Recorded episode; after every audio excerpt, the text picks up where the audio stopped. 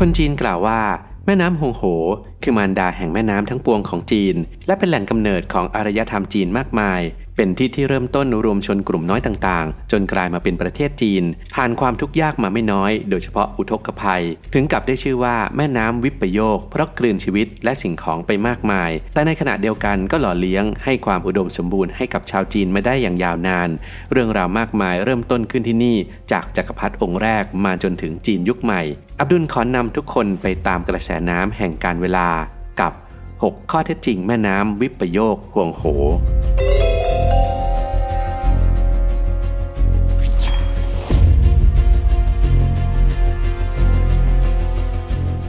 1. จากที่ราบผ่านย่านสำคัญสู่ทะเล แม่น้ำฮงโหแบ่งออกเป็น 3 ส่วนหลักๆ ได้แก่ ต้นน้ำกลางน้ำและส่วนล่าง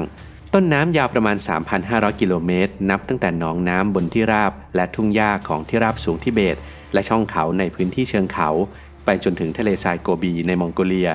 ในส่วนช่วงกลางยาวประมาณ 1,200 กิโลเมตร จากเมืองเฮอโคถึงเจิ้งโจว ตรงบริเวณที่ราบและเนินเขาในภูมิภาคที่ราบสูงของจีน และส่วนล่างจากเจิ้งโจวถึงทะเลบ่ออยู่ที่ประมาณ 800 กิโลเมตร ซึ่งส่วนนี้มีการสะสมของตะกอนจำนวนมหาศาลทำให้ต้องสร้างเขื่อนกั้นด้านข้าง เพื่อให้กระแสน้ำไหลได้สะดวกท้องแม่น้ำจึงอยู่สูง 10 เมตร เหนือเมืองโดยรอบ และพื้นที่เพาะปลูกในพื้นที่ตอนล่างส่วนใหญ่ จึงเรียกอีกอย่างว่า แม่น้ำลอย หรือแม่น้ำเหนือพื้นดิน เป็นแม่น้ำสายเดียวที่เรือแล่นอยู่เหนือหัว 2. ต้นกำเนิดประเทศจีน แม่น้ำฮงโห หรืออีกชื่อหนึ่งก็คือแม่น้ำเหลือง นับได้ว่าเป็นจุดกำเนิดของประเทศจีนโดยแท้ หากย้อนกลับไปเมื่อ 8,000 ปีที่แล้ว จะแตกต่างไปจากปัจจุบันอย่างมาก ดินแดนที่อยู่ระหว่างแม่น้ำฮงโห และแม่น้ำแยงซีนั้น เป็นหนองน้ำขนาดมหึมา ซึ่งอุดมสมบูรณ์มาก จึงมีคนหลั่งไหลเข้ามาตั้งถิ่นฐานมากมาย อาศัยอยู่บริเวณทั้งสองฝั่งของแม่น้ำฮงโห และทำการสู้รบกันไปมา ต่อมาช่วง 3,000 ปีก่อนคริสตกาลห่วงตี้สามารถรบชนะ และรวบรวมชุมชนเหล่านี้ไว้ได้ หลังพิชิตสงครามแล้วจึงขึ้นเป็นจักรพรรดิเหลือง ถือเป็นกษัตริย์พระองค์แรกของจีน และได้รับความเคารพเสมอเทพเจ้า ซึ่งจะเห็นได้จากการให้เกียรติเรียกจักรพรรดิทุกองค์ต่อมาว่าห่วงตี้ หรือที่เราเรียกกันว่าห้องเต้นั่นเองห่วงตี้ได้ประดิษฐ์เกวียน ปฏิทิน และเรือขึ้นมา สังเจียคุณนางของหวงตี้ได้ประดิษฐ์ตัวอักษรขึ้นมาใช้ และพระมเหสีของหวงตี้ชื่อเหลยจูเป็นผู้สอนให้ราษฎรทำเครื่องนุ่งห่มและเลี้ยงไหมทำให้ภูมิภาคนี้เป็นศูนย์กลางของการเมือง เศรษฐกิจ และวัฒนธรรม และกลายเป็นประเทศจีนในเวลาต่อมา 3. ตำนานต้าอุ่ยสยบพวงโห คนจีนมีสุภาษิตที่ว่าผู้ใดควบคุมพวงโหได้ ผู้นั้นย่อมครองแผ่นดินจีนได้ ซึ่งก็มีเรื่องเล่าว่าเมื่อ 4,000 ปีก่อน มีชายชื่ออวี ได้รับคำสั่งให้ไปแก้ปัญหาอุทกภัย เขาใช้วิธีสำรวจทางน้ำและสร้างแผนที่ขึ้นมาก่อน แล้วจึงขุดคลองระบายน้ำที่ท่วมอยู่ให้ไหลลงทะเล และขุดลอกแม่น้ำเพื่อระบายน้ำและเป็นคนนำชาวบ้านให้ร่วมกันแก้ไขปัญหาน้ำท่วมนำหน้าขุดดินและหาบดินด้วยตนเอง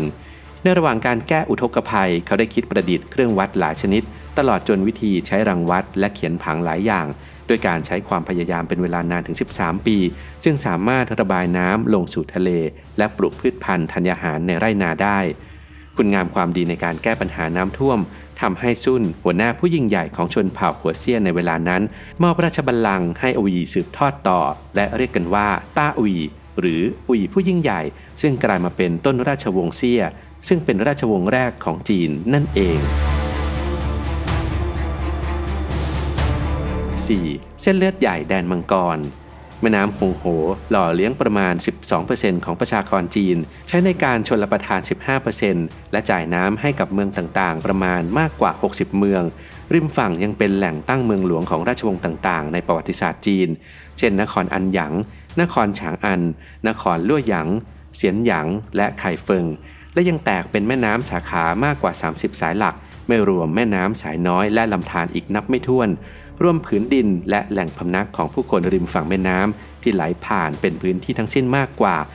750,000 ตารางกิโลเมตร จึงมีความสำคัญต่อชาวจีนเป็นอย่างยิ่ง ทั้งการใช้น้ำเพื่อเพาะปลูก เดินทาง รวมไปถึง 4 ยอดสิ่งประดิษฐ์ที่จีนภูมิใจว่าเป็นชาติแรกในโลกที่คิดค้นขึ้นได้ อย่างกระดาษ แท่นพิมพ์เเข็มทิศ และดินปืนก็มีแหล่งกำเนิดในบริเวณลุ่มแม่น้ำฮงโหนี้ทั้งสิ้น 5. แม่น้ำวิปโยค ที่ได้ชื่อนี้เพราะเป็นหนึ่งในแม่น้ำที่อันตรายและทำลายล้างมากที่สุดในโลก ก่อนปี 1938 แม่น้ำฮงโหเปลี่ยนเส้นทางถึง 26 ครั้ง และทำให้เกิดน้ำท่วมมากกว่า 1,500 ครั้ง ดยเมื่อ 3,000 ปีที่แล้ว แม่น้ำฮงโหไหลลงสู่ทะเลบ่อใกล้กับเทียนจินและปักกิ่ง ซึ่งอยู่ทางตอนเหนือ 200 กิโลเมตร แต่ปัจจุบันไหลลงสู่แม่น้ำสาขาของแม่น้ำยางซี ซึ่งอยู่ห่างจากสามเหลี่ยมปากแม่น้ำในปัจจุบันไปทางใต้ 600 กิโลเมตรเห็นได้ชัดว่ามันสามารถเปลี่ยนเส้นทางอย่างมาก โดยเฉลี่ยประมาณ 1 ครั้งทุก ๆ 100 ปีทำให้เกิดความหายนะครั้งใหญ่ โดยเฉพาะ 3 ครั้งที่ร้ายแรงที่สุดในประวัติศาสตร์ได้แก่ ในปี 1887 น้ำท่วมในเดือนกันยายนถึงเดือนตุลาคม คาดว่าฆ่าชีวิตผู้คนไปถึง9 0 0 0 0 0ถึง 2 ล้านคน ส่วนในเดือนสิงหาคมปี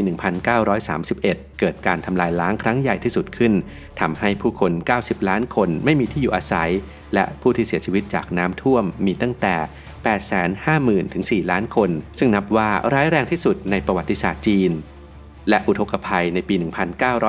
1938 เกิดจากการทำลายเขื่อนใกล้กับไคเฟิงมณฑลเหอหนานเมื่อวันที่ 9 มิถุนายน โดยกองกำลังชาตินิยมจีนภายใต้เจียงไคเชกในความพยายามที่จะหยุดยั้งการบุกโจมตีของกองทหารญี่ปุ่น ในช่วงสงครามชิโนญี่ปุ่น ปี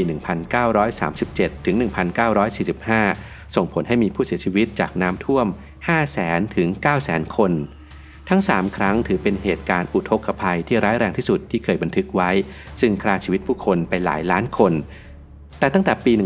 1960 เป็นต้นมา ก็เริ่มมีการสร้างเขื่อนเพื่อผลิตไฟฟ้าพลังน้ำ ซึ่งมีความสำคัญต่อโครงสร้างพื้นฐานของจีนตอนเหนือ รวมแล้วมากกว่า 14 แห่งทำให้ประสบอุทกภัยน้อยลงไปมาก 6. แม่น้ำฮงโหในปัจจุบัน ม่น้ำฮงโหถือเป็นทั้งพรและคำสาปก็ว่าได้ ชาวจีนได้ใช้ประโยชน์ในการสกัดน้ำเพื่อการบริโภค ได้ใช้ไฟฟ้าพลังน้ำเกษตรกรรม และการนำไปใช้ในอุตสาหกรรม แต่ก็ส่งผลกระทบต่อแม่น้ำทำให้แห้งสนิทเป็นครั้งแรกในปี